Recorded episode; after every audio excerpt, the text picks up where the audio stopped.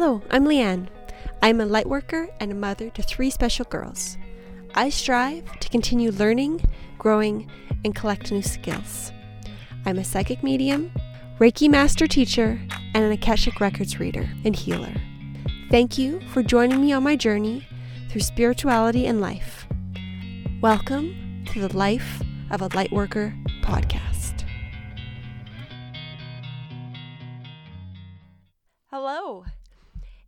Episode, we'll be talking about cord cutting.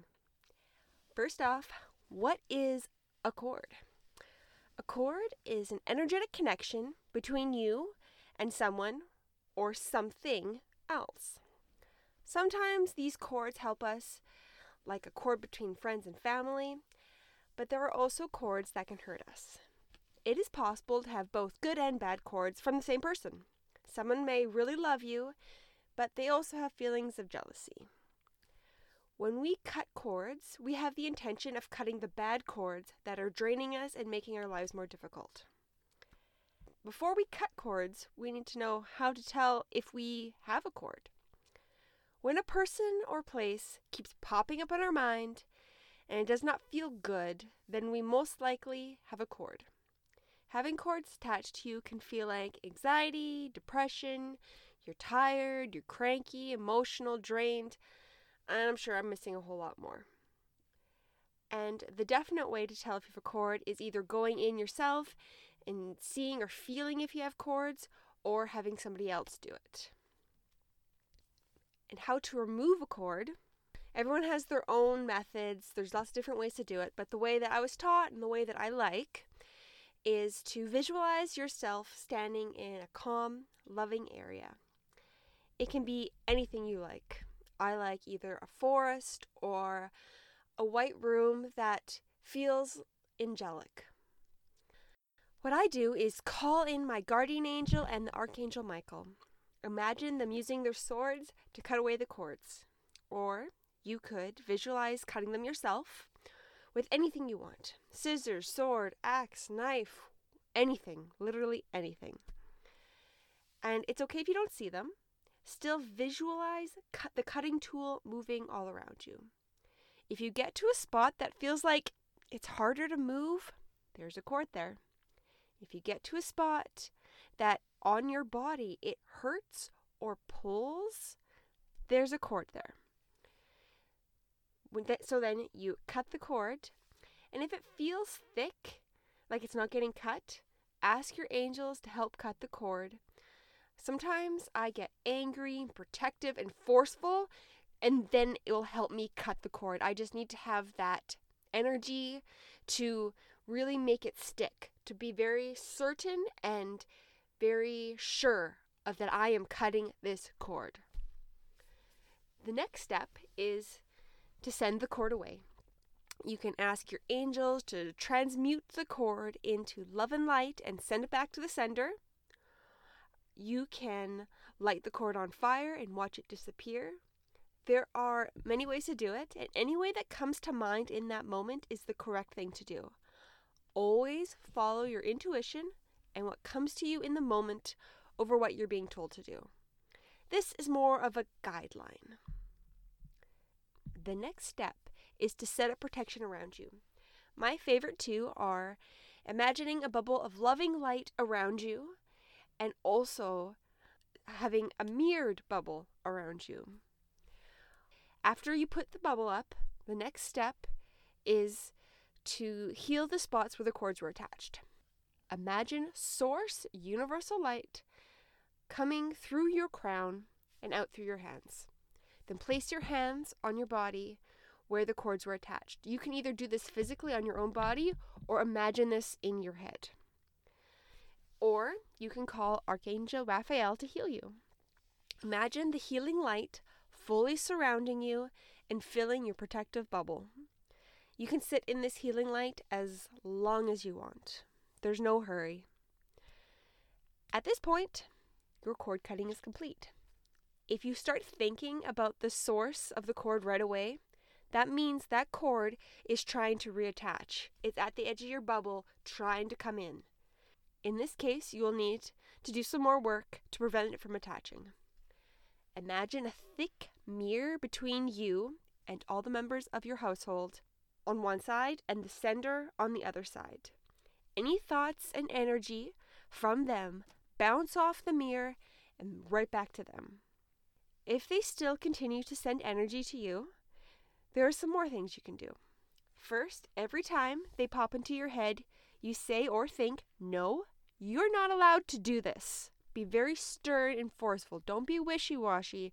This is, you're setting this boundary. It's very firm. You can also put up the mirror between them and you. Uh, make sure all the members of your household are on your side. So you can say, no, this is not allowed, and then put up a mirror. And then also, look around your house. Is there anything in your house that they have given you or reminds you of them? You need to clear the energy off these objects, and the easiest way to do that is through smudging. You set the intention that the smoke will clear away any energy that is in them, and then you waft the smoke of, over, all over the item. You can use incense, you can use sage, you can use Palo Santo, you can use cedar, you can use many, many things.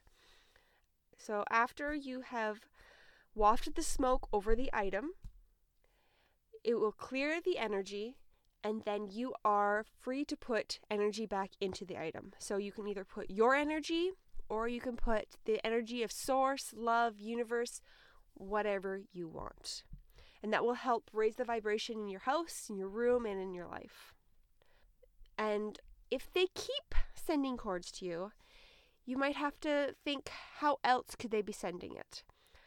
One thing that I figured out quite recently is that you can send cords through other people, which kind of makes it a little more sneaky. So, when you have the cord, follow it back and try to see who gave it to you. And if that person doesn't make sense, then it's probably a mask for someone else. Or you it might be the, you might see the person that actually sent it, but if it's still coming back and it's hard to stop it, it's probably because it's being routed through somebody else. So, what you have to do is put yourself in a bubble from all negative energies, all energies that are trying to harm you or drain you. So you set the intention when you're setting up your bubble that you're not just protecting yourself from that person or that source, but from all negative energies. One thing that is really, really important is that when you start developing your mind, your thoughts become more potent and more powerful. They kind of become weapons when they're not used correctly developing your mind, you have a greater responsibility to not put cords out there. When I started cutting cords and thinking about them, I realized my thoughts and feelings could affect others, even if they are not physically around me.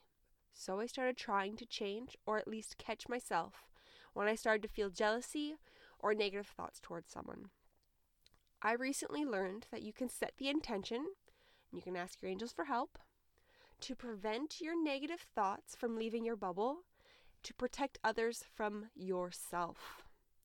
This was a big load off of me. I when I realized this, I could kind of let my guard down and not worry and stress about my thoughts hurting other people. When you when so when I put this bubble up, it made me feel at ease. It made me feel like I didn't have to take care of other people as much. I can focus on myself and know that I'm not hurting anybody.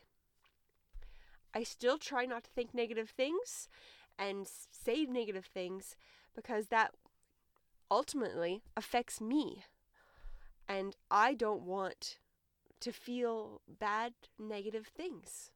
I don't want to put that out there, and anything you put out will eventually come back. So, the more developed we get, the more potent and powerful our thoughts become. They become weapons if used incorrectly, but on the flip side, they can be beautiful, healing tools when used with love. That's one of the reasons that working from your heart chakra is so important. Because when we work from our heart, when we live from our heart, we are using the love of the universe, the love of the source, to guide us in our choices and the way we act. And we are, our hearts are strong and powerful and capable of so much love. We are so much stronger when we work from our heart, from when we live from our heart. So focusing on your heart, focusing on within, and helping to radiate it out will only do wonderful good things for you. Thank you for listening. If you have any questions, please don't hesitate to message me. Have a wonderful day.